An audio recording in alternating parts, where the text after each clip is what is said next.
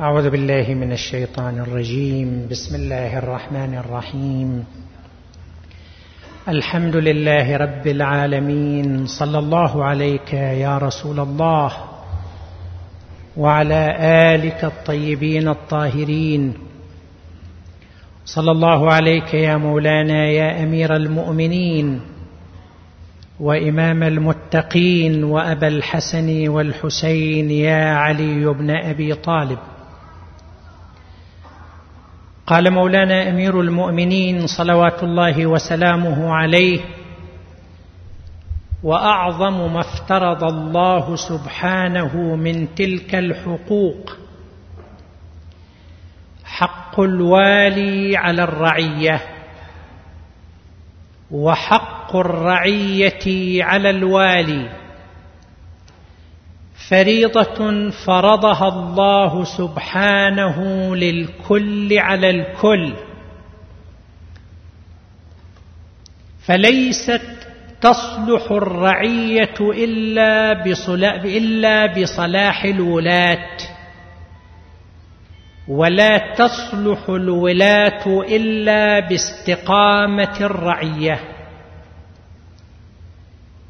فإذا ادت الرعية إلى الوالي حقه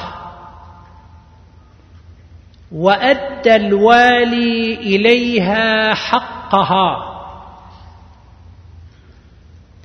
قامت مناهج الدين وعز الحق بينهم واعتدلت معالم العدل وبذلك يصلح الزمان ويطمع في بقاء الدولة. حديثنا هذه الليلة بعنوان الإمام علي والإصلاح السياسي. وسيدور حول محورين. المحور الأول كيف يتحقق الاستقرار السياسي؟ والمحور الثاني الإصلاح السياسي في عهد أمير المؤمنين علي بن أبي طالب صلوات الله وسلامه عليه. قبل ذلك عطروا مجالسكم بذكر محمد وآل محمد.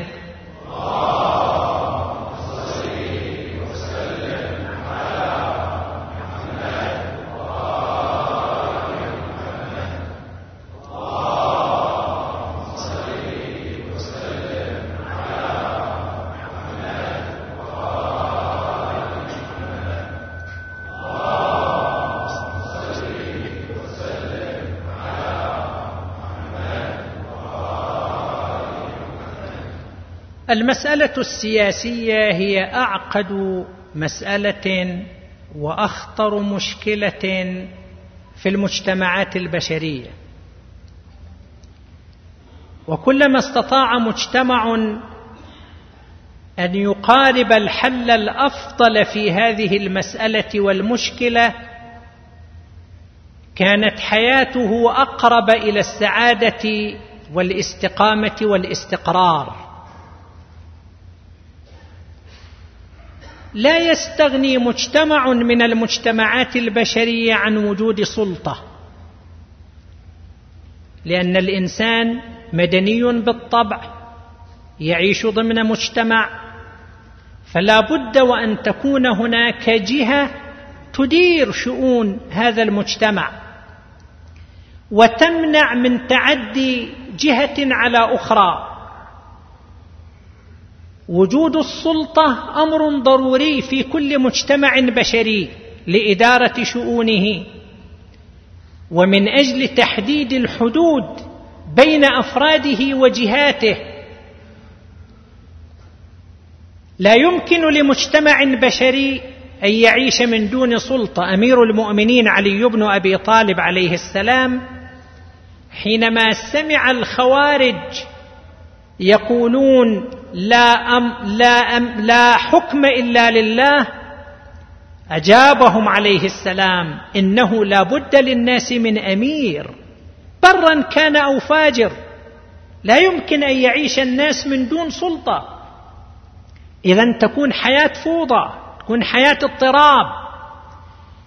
وفي كلمة أخرى عليه السلام يوازن بين أمرين فيقول وال ظلوم غشوم خير من فتنة تدوم. لو خير المجتمع بين سلطة جائرة وبين فراغ لا سلطة اضطراب وفتن فإن الخيار الأول هو الأفضل. أفضل قياسا إلى الخيار الثاني. وليس كما تحاول بعض الحكومات الآن في بعض مناطق العالم العربي أنه أنا أو الطوفان أنا أو الفوضى. لا لا أنت ولا الفوضى في طريق آخر. قياسا إلى الحالة الثانية تعتبر الحالة الأولى هي هي الأفضل. مع حاجة المجتمع أي مجتمع بشري إلى سلطة لكن هناك مشكلتان رافقت المجتمعات البشرية.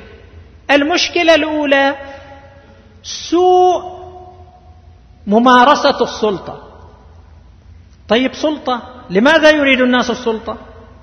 الناس يريدون السلطة لكي تحمي حقوقهم لكي ترعى مصالحهم لكي تحكم بالعدل فيما بينهم تدير شؤونهم. وبالتالي هذه وظائف السلطة. المجتمعات البشرية طوال التاريخ كانت تعاني من وجود سلطات بدل أن تقوم بالوظيفة الحقيقية بالعكس بدل أن تحمي حقوق الناس تجور على حقوق الناس. بدل أن تحكم بالعدل بين الناس تمارس الجور بين الناس. بدل أن تمنع جور فئة على أخرى تدعم فئة ضد الأخرى. هذه معاناة المجتمعات البشرية طوال التاريخ. طوال التاريخ كانت المجتمعات البشرية تعاني من مشكلة سوء ممارسة السلطة. سلطة مطلوبة لوظيفة لدور ولكنها لا تمارس دورها ووظيفتها بالشكل المطلوب الذي ينفع المجتمع البشري. والمشكلة الثانية اللي عانتها المجتمعات البشرية الصراع على السلطة. السلطة أبرز موقع. السلطة يعني القوة يعني القدرة يعني الجاه يعني النفوذ يعني الثروة. كل شيء يعني تتمركز القوة في الغالب. أكبر القوى تتمركز في يد السلطة. طيب ناس كثيرون يطمحون لكي يكونوا في هذا الموقع. طيب كيف يصل إلى هذا الموقع؟ تصير حالة صراع تصير حالة نزاع.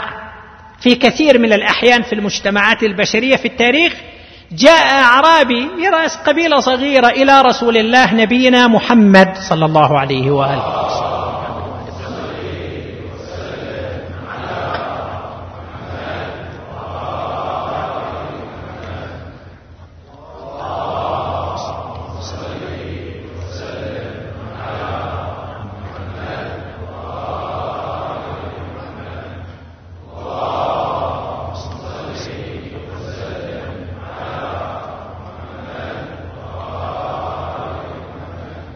الجماعة يطلبوا قيام لأنه ناس على الباب ما في لهم مجال.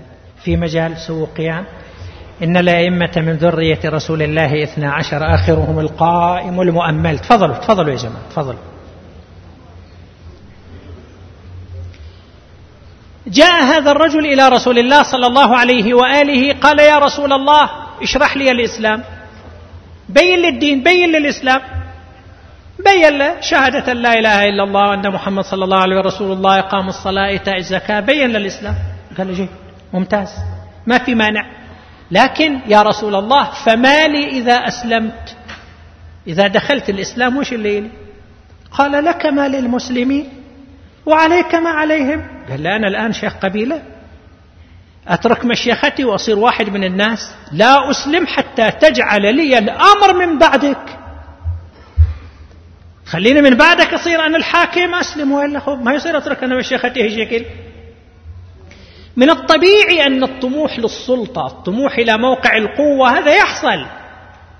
المجتمعات البشرية عانت كثيرا من الصراع على السلطة. من الداخل من الخارج قوة من الخارج تريد أن تنتزع السلطة. من الداخل تصير صراعات. بل حتى بين الأخ وأخيه. وحتى بين الأب وابنه. المقولة المشهورة عن هارون الرشيد يخاطب ولده المأمون إن الملك عقيم ولو نازعتني فيه أنت لأخذت الذي فيه عينك قص رأسك. السلطة بالتالي موقع مو بسيط. وبعدين الأمين والمأمون كيف صار الحرب بينهما؟ وهما أخوان. فالصراع على السلطة هذا وارد. في مختلف المجتمعات وكانت تعاني منه المجتمعات البشرية. الصراع على السلطة يعني اضطراب.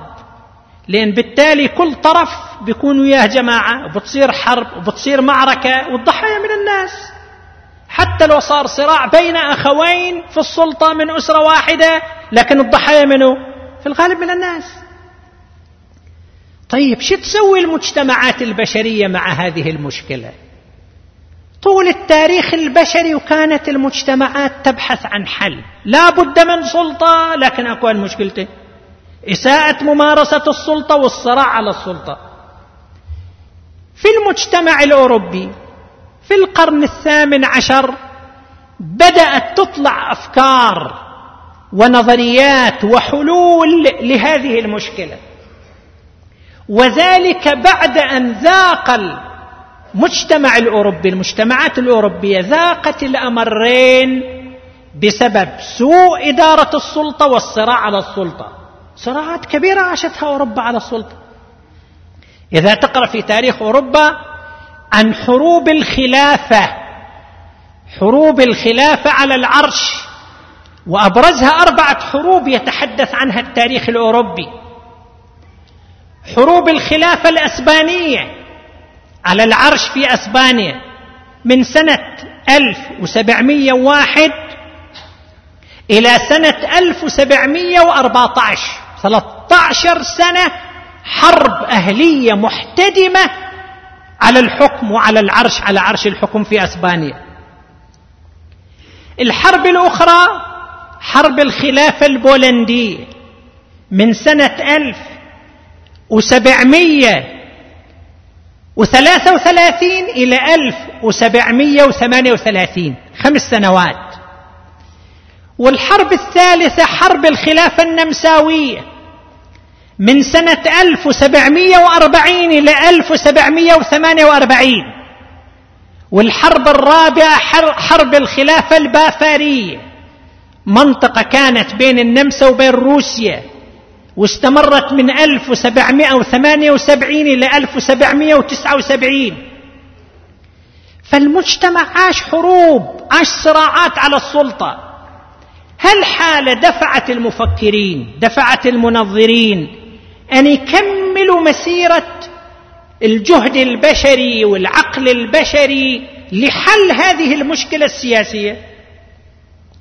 وصلت المجتمعات الأوروبية إلى فكرة جوهرها العقد الاجتماعي. أن السلطة تدار بواسطة جهة منتخبة تنبثق من إرادة شعبية وفي دستور متوافق عليه من قبل الناس. وأيضا يكون في تداول سلمي للسلطة. شافوا المفكرون أن هذا هو أفضل حل وأفضل طريقة لمعالجه هالمشكله طبعا صار تطوير في الفكرة وصار تطوير في التفاصيل ولا تزال البشرية في مسيرة تطور وتكامل لكن هذا هو أصل الفكر العقد الاجتماعي اتفاق. كأنه اتفاق بين طرفين وبالتالي سلطة تكون مختارة منبثقة من إرادة الناس. وفي اتفاق واضح بينها وبين الناس. وإيش اللي إلها وإيش اللي عليها؟ وأيضا في طريق سلمي لتداول السلطة.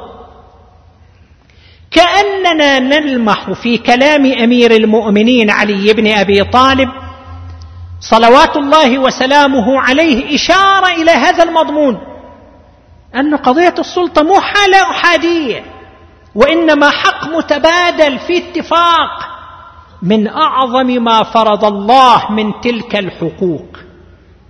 في حقوق كثيرة في المجتمع البشري. حق بين الوالد وولده بين الزوج وزوجته بين الجار وجاره بين ال...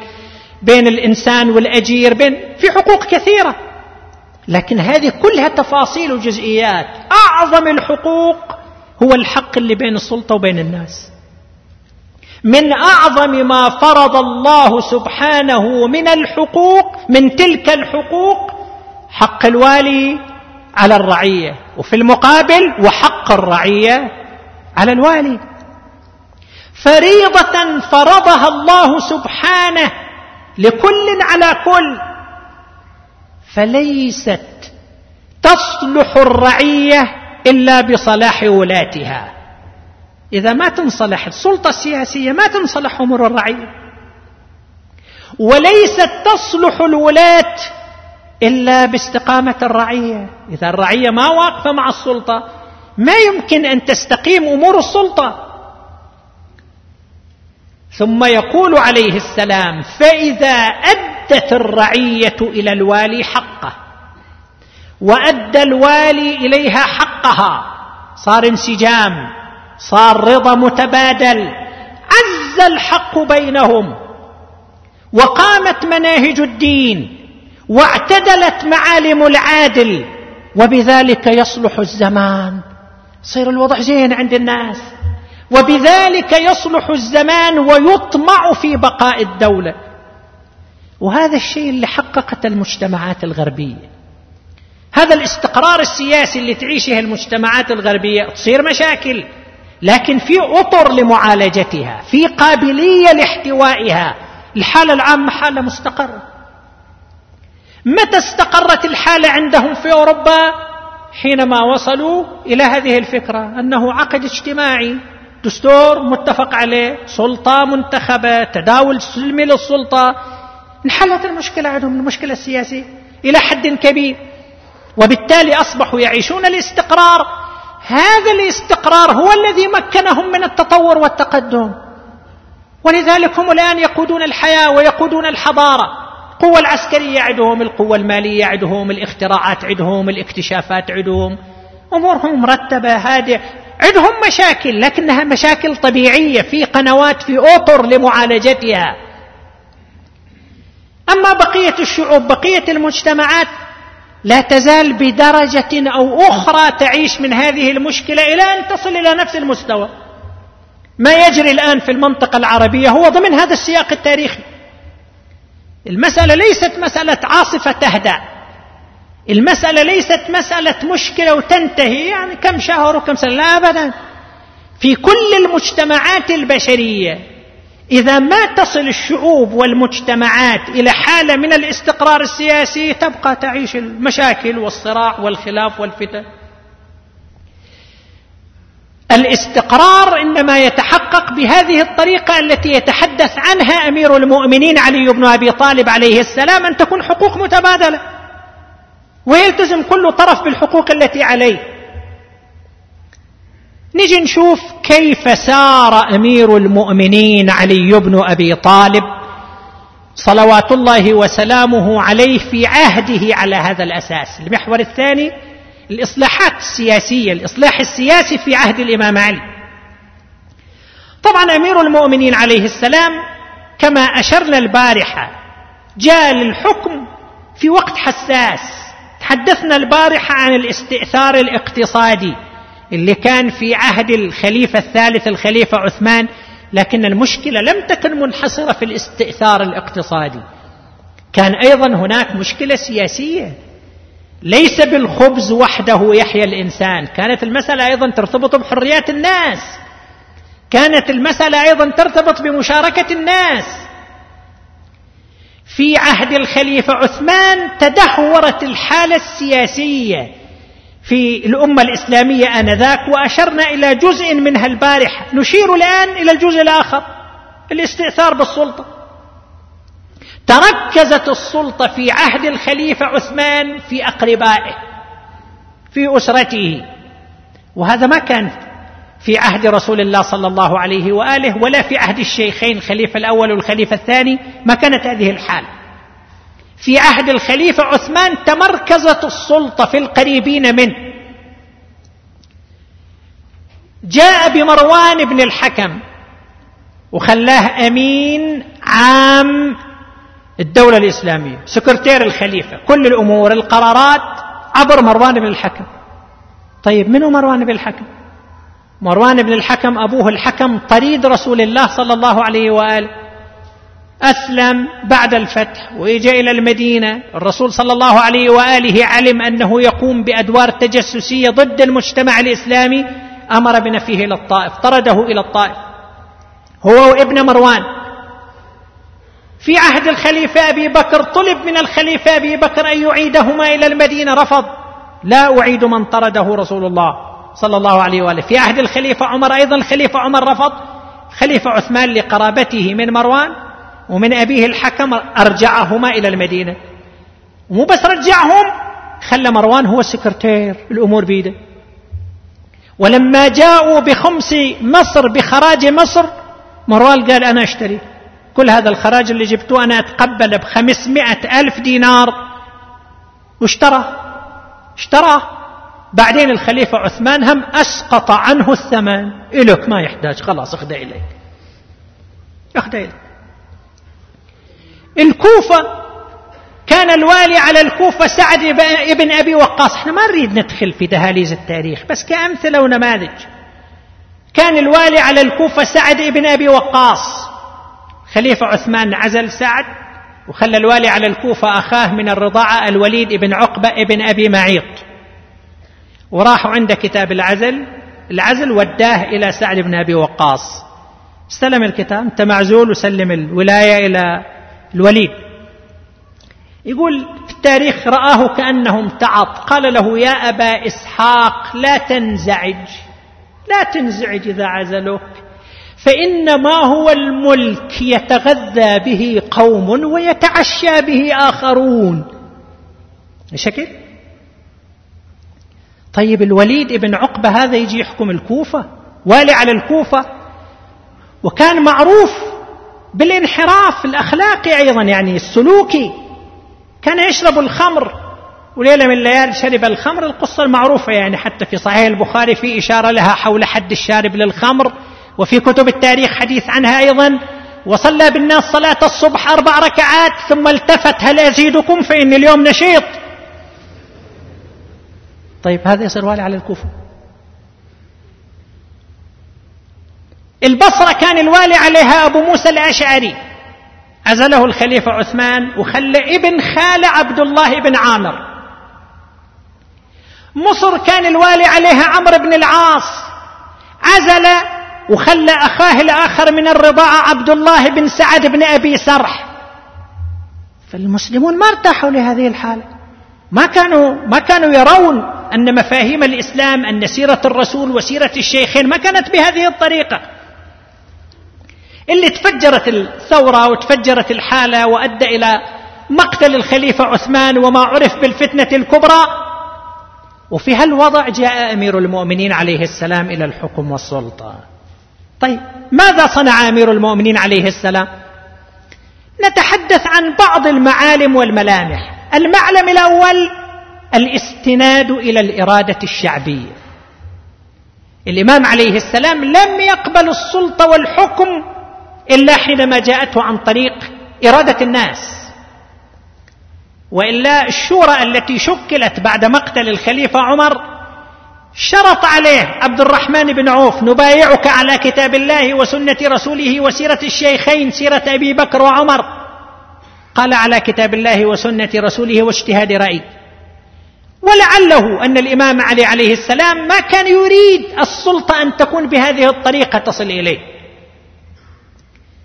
هو الوحيد اللي وصلت إلى السلطة بهذه الطريقة مبايعة جماهيرية ليس بعهد من خليفة سابق ولا بنخبة محدودة اجتمعت وقررته خليفة وإنما إرادة شعبية عارمة حينما تقرأ التاريخ وترى كيف بويع علي عليه السلام بعد مقتل الخليفة عثمان أقبلوا عليه يطلبون منه قبول البيعة فكان يرفض دعوني والتمسوا غيري. فإنا مقبلون على أمر له وجوه وألوان لا تستقر فيه القلوب ولا تقر له العقول. دعوني والتمسوا غيري فإني لكم وزير خير لكم مني أمير. فأصروا عليه. ما قبل. تاريخ يختلف. كم يوم كانت المحاولة؟ من ثلاثة أيام خمسة أيام بعضهم يقول 17 يوم وهم يضغطوا على الإمام والإمام علي يرفض.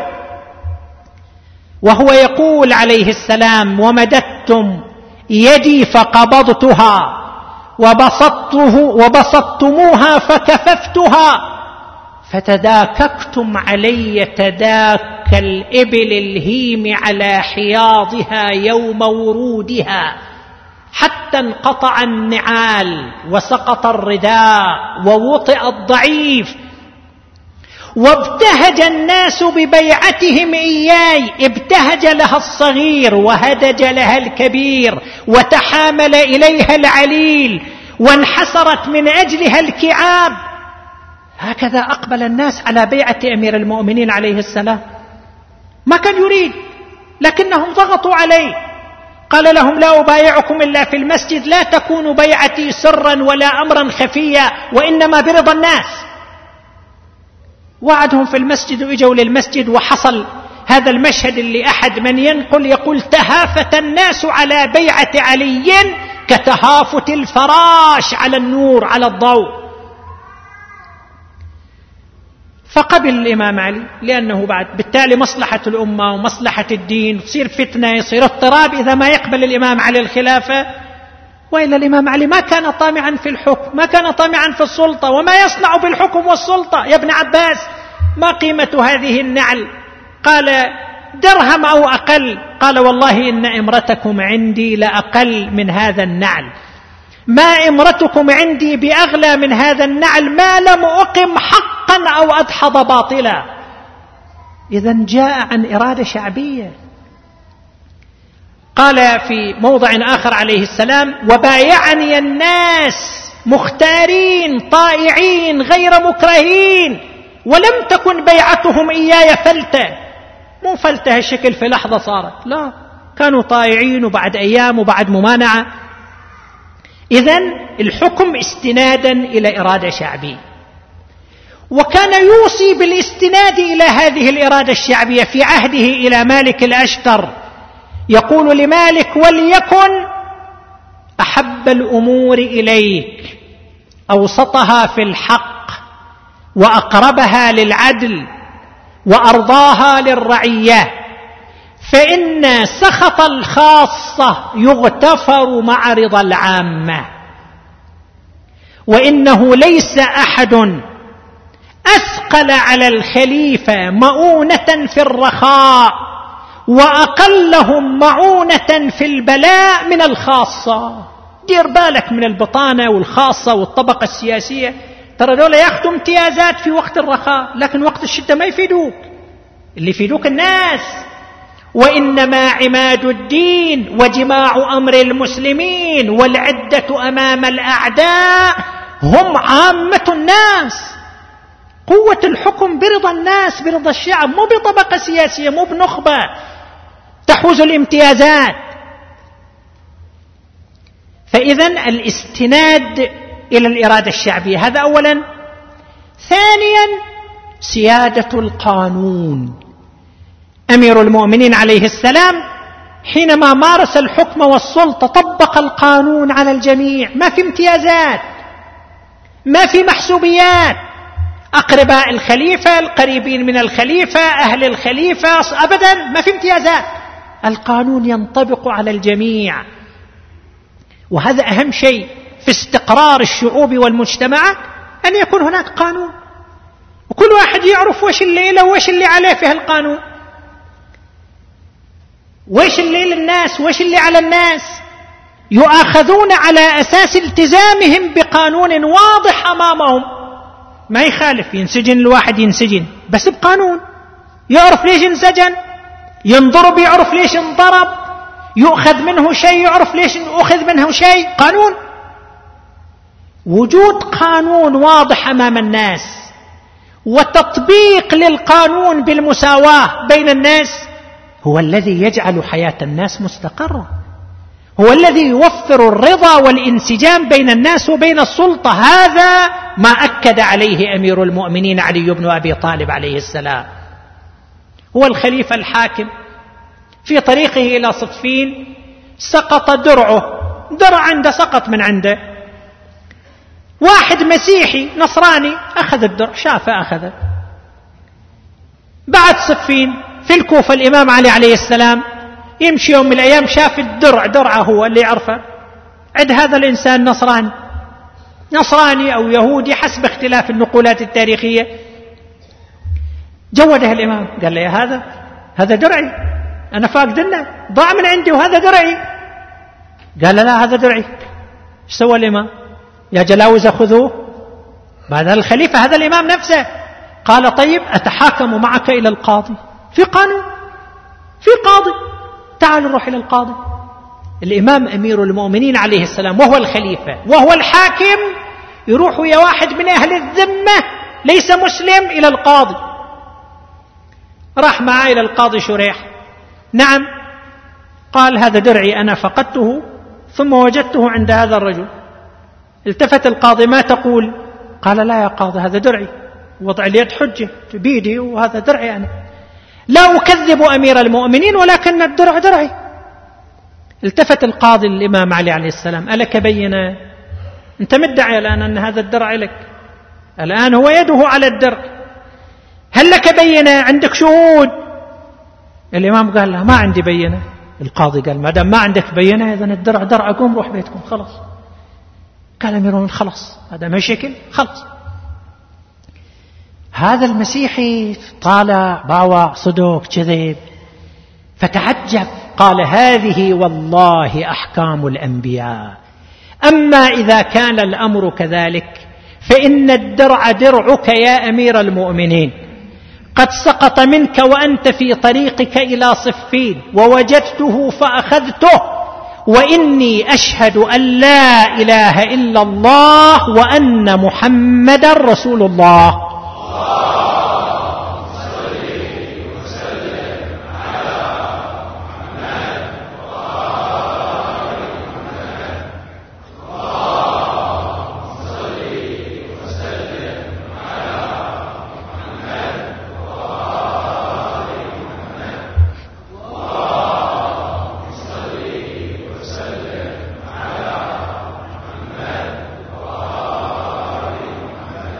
النجاشي كان شاعر من أتباع أمير المؤمنين علي بن أبي طالب عليه السلام وكان معه في صفين وكان شعر شعر حماسي يألب الناس ضد معاوية ويشدهم إلى أمير المؤمنين عليه السلام فهو شاعر الإمام وموالي للإمام لكن وقع في مطب شرب الخمر مرة وثبتت عليه البينة وجاءوا لأمير المؤمنين عليه السلام فأمر بإقامة الحد عليه. إجت قبيلته يا أمير المؤمنين خفوف سجيل هذا من شخصياتنا وشاعرك وقريب منك وكم مدحك. بس الحين شرب خمر. قال ما يصير بعد حد من حدود الله. ما أقدر أنا أتنازل عن حد من حدود الله. لا أملك أن أتنازل عن حد من حدود الله. وأصر الإمام وأقام عليه الحد. تالي هرب راح إلى معاوية ما دام الشغلة هي شكل حتى في هالقضية ما يسامح فيها علي أروح ذاك الصوب أحسن أربعة. راح إلى معاوية خلص خليه يروح. قانون ينطبق على الجميع. المنذر ابن الجارود والله الإمام أمير المؤمنين عليه السلام على منطقة اصطخر من مناطق فارس فوصلت للإمام أخبار أن هذا ما قاعد يؤدي وظيفته. فكتب إليه رسالة عنيفة موجودة في نهج البلاغة. غرني صلاح أبيك منك. فظننت أنك تسير على هديه. وقد بلغني أنك تترك عملك كثيرا. وتذهب متنزها متصيدا. خليه والي على منطقة. يومين وثلاثة وطلع راح للصيد يومين وثلاثة وراح يتمشى. زين أمور الناس شلون؟ وبلغني أنك بسطت يدك في بيت مال المسلمين تعطي منه لبني قومك ولمن جاءك من الأعراب. فإذا وصلك كتابي هذا فاقبض ما عندك حتى يأتي من يستلمه منك ويأخذ منك كل ما أخذته من بيت المال.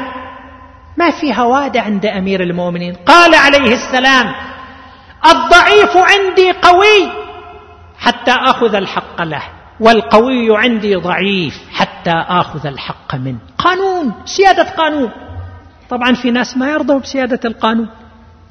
لكن الله تعالى يرضى لكن عامة الناس ترضى. يجب أن تكون سيادة قانون. المعلم الثالث إطلاق الحريات. أمير المؤمنين عليه السلام أطلق للناس حرياتهم. الناس أحرار. الحرية جزء من كيان الإنسان حق طبيعي للإنسان. طبعا في إطار الشرع في إطار الدين ولذلك شفنا هذا يشرب خمر يقيم عليه الحد بالتالي. لكن الحريات العامة أن يتكلموا أن يتحركوا أن يمارسوا أمورهم وشؤونهم. نجيب بعض الأمثلة. صلاة التراويح في رمضان مستحب في ليالي رمضان التنفل والتعبد. هذا عند السنة والشيعة. في عهد رسول الله صلى الله عليه وآله كان رسول الله صلى الله عليه وآله يتنفل في بعض الليال صلى خلفه المسلمون. بعد ذلك نهاهم قال لا هذه نافلة بما مضون نافلة كل واحد يصلي هو بمفرده لا جماعة في النافلة. وسار الناس على ذلك في عهد الخليفة أبي بكر كذلك جزء من عهد الخليفة عمر كذلك. بعدين جماعة اقترحوا على الخليفة عمر. ليالي رمضان كل واحد يصلي بروحه في المسجد. لو جمعتنا يا أمير المؤمنين على إمام واحد يخاطب الخليفة عمر أحسن من هالحالة. الخليفة عمر اجتهاده أدى إلى ذلك فجمع الناس على إمام. تعودوا الناس يصلوا نوافل رمضان جماعة ليطلق عليها صلاة التراويح. في مدرسة أهل البيت عليهم السلام لا جماعة في النافلة. الجماعة تكون في الصلاة الفريضة الواجبة ما تكون في النافلة. لما تولى أمير المؤمنين عليه السلام الحكم صار رمضان الناس اجتمعوا على العادة في المسجد صلوا التراويح جماعة. وأوصلوا الخبر لأمير المؤمنين الإمام بعث ابنه الحسن قل لهم يقول لكم أمير المؤمنين ليصلي كل واحد منكم بمفرده أو في منزله فلا جماعة في النافلة. وإذا بهم يتصايحون من أرجاء المسجد تعودوا على حالة معينة ألفوها. صاروا يتصايحون ابكوا رمضان ورمضاناه وسنة عمراه شلون إحنا نترك هالسنة شلون نترك هالحالة؟ وصلت الضجة إلى مسامع أمير المؤمنين. سأل شو القصة؟ قالوا لا الجماعة مصرين. يبغوا يصلوا النافلة جماعة. طيب هو الخليفة الحاكم ومسجده هو اللي يصلي فيه. وبعدين هو الأعلم بالشريعة أعلمكم عليه أقضاكم عليه مو القضية مو فقيه في مقابل فقهاء مجتهد في مقابل مجتهدين. هو يعلم أن هذا هو الرأي الحق هذا هو الرأي الديني لكن مع ذلك مع يقينه بأن هذا هو الرأي الشرعي ومع أنه هو الحاكم ومع أنه هو السلطة ومع أن هذا المسجد مسجده لكن لم يفرض على الناس رأيه. قال يا بني دعهم وما يريدون. بيصلوا جماعة خليه يصلي. ليش؟ لأنه الحاكم يحكم لإدارة شؤون الناس قضاياهم العقدية قضاياهم الدينية قضاياهم المذهبية. الناس على حرياتهم ما إلى حق الحاكم يتدخل فيها. رسول الله صلى الله عليه وآله كيف تعامل مع أهل الذمة؟ الخلفاء كيف تعاملوا مع أهل الذمة؟ تالي أطلق للناس حرياتهم وإطلاق الحريات هو الذي يفجر طاقات الناس كفاءات الناس مواهب الناس.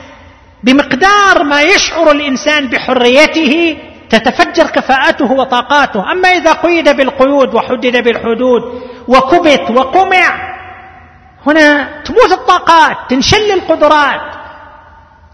المجتمعات التي يكون فيها حريات أكثر الإبداع يكون فيها أكثر.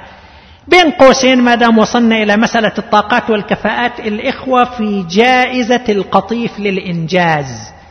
أعلنوا عن فتح باب الترشح. فيؤمل من كل الشباب اللي عندهم إنجازات لأنها جائزة خاصة للشباب. فاللي عندهم إنجازات اللي عندهم عطاء في هذا المجال أن يرشحوا أنفسهم أن يسجلوا أسماءهم هذا مظهر حضاري للمجتمع هذا تشجيع للطاقات والكفاءات. حتى تظهر بلادنا ويظهر مجتمعنا بالمظهر اللائق. صلوا على محمد وآل محمد.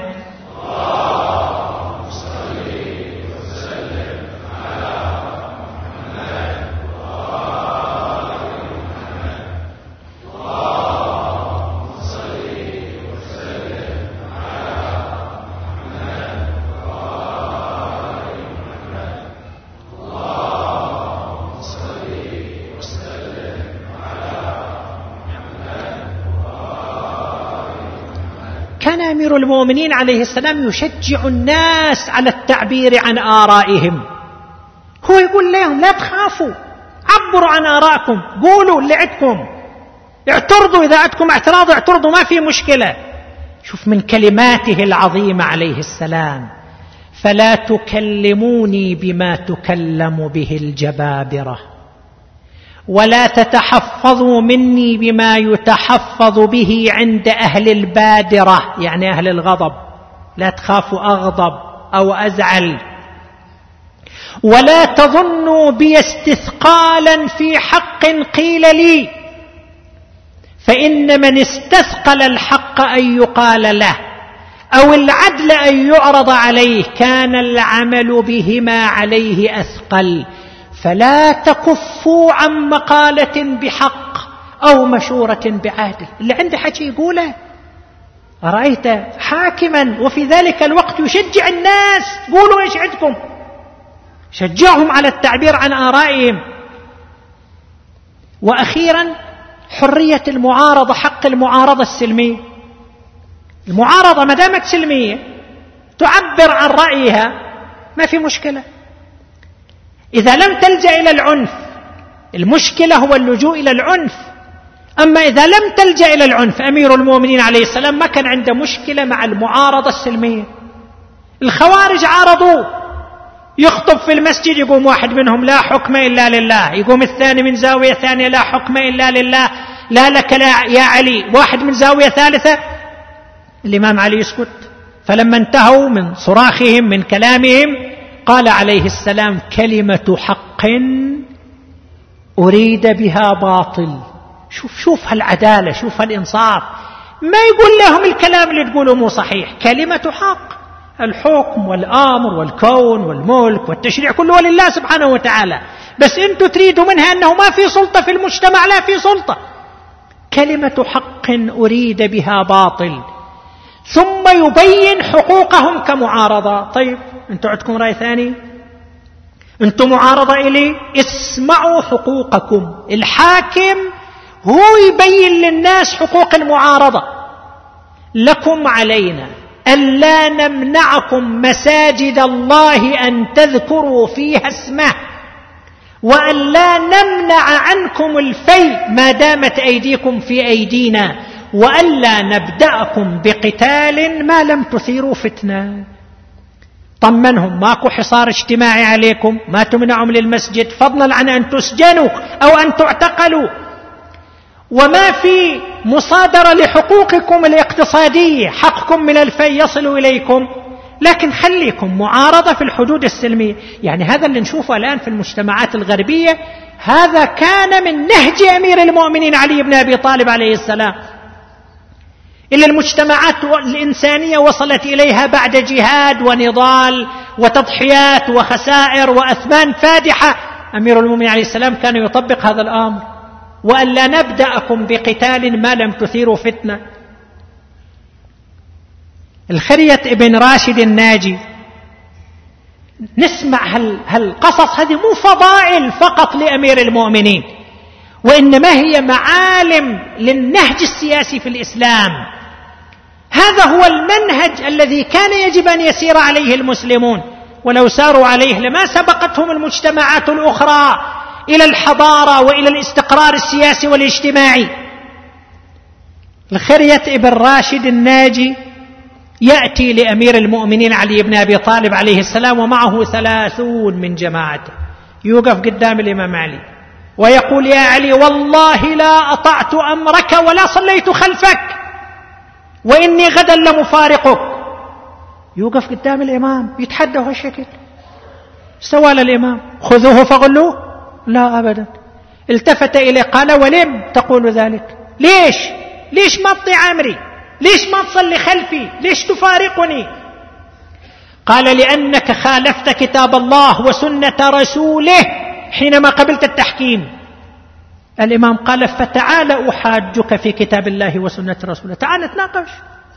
تعال نتحاور الحجة بحجة والدليل بدليل. قال آتيك غدا. مو اليوم أنا اليوم مشغول باكر أجي لك. قال انصرف فإن شئت أتيت. خلاك ما في مشكلة. بعد واقعة النهروان جاءوا له بشخص يقال له أبا العيزار الطائي. أصحاب الإمام مسكوه وهو يبشر برأي الخوارج يعني يبشر برأي المعارضة. تكلم برأي المعارضة. ألقوا عليه القبض جابوا لأمير المؤمنين. يا أمير المؤمنين هذا يبشر وينشر رأي يقول برأي الخوارج. الإمام قال طيب زين ما ما تريدوني أن أصنع به؟ خير إن شاء الله. ويقول برأي المعارضة وإيش يسوي له؟ قالوا تقتله يا أمير المؤمنين. قال كيف أقتله؟ ولم يخرج علي ولم يقتل أحد. قالوا تسجنه يا أمير المؤمنين. قال كيف أسجنه؟ ولم يجرم ولم يذنب. سوى حتى أسجنه؟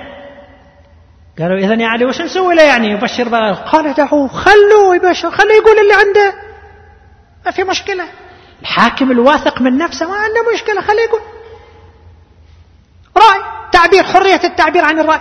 وهذا اللي الموجود في المجتمعات الأخرى. بعد انتهاء معركة الجمل قصد أم المؤمنين عائشة في دارها يزورها. صفية بنت الحارث كانت موجودة. لما سمعت عن دخول الإمام عليه السلام وكان قد قتل أخوتها وبعض أقربائها انقتلوا في المعركة قالت يا علي أنت قاتل الأحبة. أيتم الله ولدك وأرمل منك نساءك. أصحاب الإمام انزعجوا. الإمام قال لهم لا تمسوا النساء بأذى وإن شتمن أعراضكم وسببن أمراءكم. مع أن الإمام هو المنتصر لكن هو جاء يزور عائشة في دارها. وهو الذي طلب من أخيها محمد بن أبي بكر أن يعود بها إلى المدينة. وخلى معها أربعين امرأة بثياب الرجال لحمايتها وحراستها وتحدث عما جرى من عائشة قال ولها بعد حرمتها الأولى. زوجة النبي لها حرمتها الأولى. هكذا كان أمير المؤمنين علي بن أبي طالب. ولهذا نحن نعشق علي ونعتقد أن فكر الإمام علي ونهج الإمام علي حاجة إنسانية. لو يجلى هذا الفكر المسألة مو مسألة فضائل ومعاجز ومكارم المسألة مسألة نهج حضاري إنساني راقي يسعد البشرية إذا التزمت وأخذت به. لكن مع الأسف كما قال أحد المفكرين علي قد سبق عصره. سبق عصره. سبق زمانه. اجى إلى مجتمع تواطأ فيه أصحاب النفوذ وأصحاب المصالح على أن يجهضوا تجربة أمير المؤمنين علي بن أبي طالب عليه السلام. بعدما كان المجتمع بذاك المستوى اللي يستفيد من أمير المؤمنين الاستفادة الكاملة يشير إلى صدره ها انها هنا لعلما جما لو أصبت له حملا. سلوني عن طرق السماوات أنا أعلم بها من طرق الأرض. سلوني قبل أن تفقدوني. يقوم لواحد كم في رأسي من خصلة شعر. ما كانوا مهيئين أن يستفيدوا من أمير المؤمنين إلى آخر لحظة من لحظاته في اليوم العشرين أذن لأصحابه للناس أن يدخلوا عليه لزيارته. قال لهم أيضا سلوني قبل أن تفقدوني وخففوا سؤالكم لمصيبة إمامكم. ترى أنا وضعي ما يتحمل أسئلة كثيرة وشديدة لكن عندكم فرصة سلوني قبل أن تفقدوني. الله أكبر هذا العملاق هذا الرجل العظيم انت بس تصور أمامك وهو على فراش الموت. الروايات تقول كان أمير المؤمنين في الليلة الحادي والعشرين من شهر رمضان وصل السم إلى مفاصل قدميه. فكان من شدة الألم والوجع رجله يقبض واحدة ويدع الأخرى. من شدة الألم ومن شدة الوجع الذي كان في جسم الإمام عليه السلام محمد بن الحنفية يقول ليلة الحادية والعشرين عرضنا عليه الطعام والشراب فأبى أن يأكل أو يشرب. قال خذوا الشراب لأسيركم. حسنوا مطعمه ومشربه وألينوا فراشه. ترى أسير عندكم أنتم مسؤولين عنه. فإن عشت فأنا ولي دمي وإن مت فاضربوه ضربة بضربة ولا تمثلوا بالرجل. كان وهو على هذه الحالة يفكر في من قتله في من اعتدى عليه. أمر الإمام عليه السلام أن يجمع له في ليلة وفاته كل أبنائه كل أسرته أدار عينيه في أبنائه ناداهم بأسمائهم واحدا واحدا. صار يودعهم في أمان الله أستودعكم الله. والله خليفتي عليكم وصار يوصيهم بوصاياه. وجه الوصايا في البداية للحسنين. أوصيكما بتقوى الله وأن لا تبغي الدنيا وإن بغتكما. ولا تأسفا على شيء منها زوي عنكما وقولا بالحق. واعملا للأجر. وكونا للظالم خصما. وللمظلوم عونا. أوصيكما وجميع ولدي وأهل بيتي ومن بلغه كتابي من المؤمنين من المسلمين بتقوى الله ونظم أمركم وصلاح ذات بينكم فإني سمعت جدكما رسول الله صلى الله عليه وآله يقول صلاح ذات البين خير من عامة الصلاة والصيام. الله الله في الصلاة فإنها عمود دينكم. الله الله في الأيتام فلا تغبوا أفواههم. ألا لا يجوعوا بحضرتكم. الله الله في القرآن لا يسبقكم إلى العمل به غيركم. الله الله في بيت ربكم لا تخلوه أبدا ما بقيتم. فإنه إن ترك لم تناظروا أبدا. الله الله في الجهاد في سبيل الله بأموالكم بألسنتكم وأموالكم وأنفسكم. لا تتركوا الأمر بالمعروف والنهي عن المنكر فيولى عليكم شراركم ثم تدعون فلا يستجاب لكم. ثم قال لا ألفينكم يا بني عبد المطلب تخوضون دماء المسلمين خوضا تقولون قتل أمير المؤمنين ألا لا يقتل النبي إلا قاتلي فانظروا إذا أنا مت من ضربته هذه فاضربوه ضربة بضربة ولا تمثلوا بالرجل.